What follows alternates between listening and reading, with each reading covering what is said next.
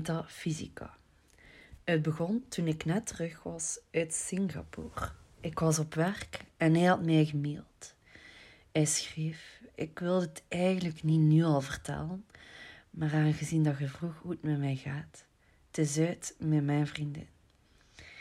Ik leerde hem tien jaar geleden kennen tijdens de inleiding in de metafysica. Ik was twintig en hij was de veelbelovende PhD-student die les gaf. De eerste keer vond ik zijn stem vrij en irritant.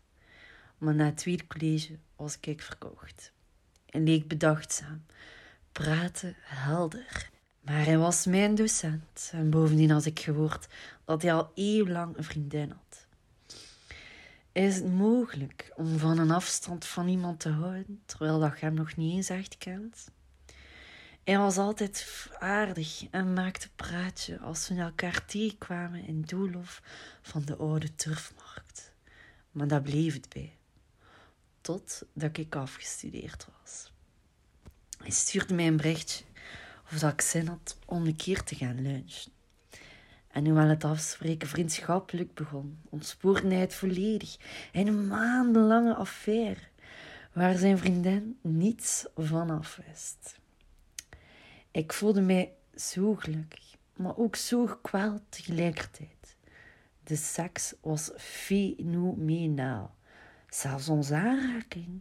We hoefden elkaar slechts op het voorhoofd te kussen en de rillingen liepen al over het lijf van de ander. Hij behoorde elk deel van mijn lijf, met zoveel rust als dat hij over Plato's symposium had uitgeweid.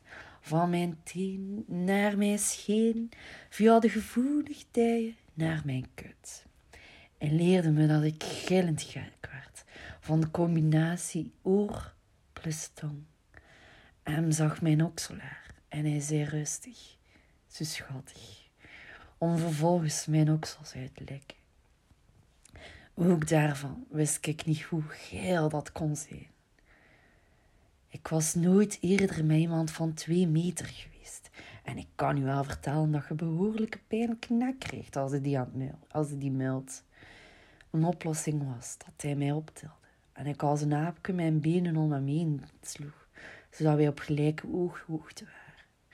Het bleek dat hij mij zelf kon duiken als hij mij zo optilde. We waren ziekelijk verliefd, maar ik wist dat niet voor eeuwig een andere kon zijn. Ik ben daar veel te trots voor. Dus stelde ik een ultimatum. Hij moest eerlijk zijn tegen zijn vriendin en een besluit maken. Toen bleek dat hij die beslissing niet kon maken, deed ik het meest tegen natuurlijk dat ik ooit heb gedaan.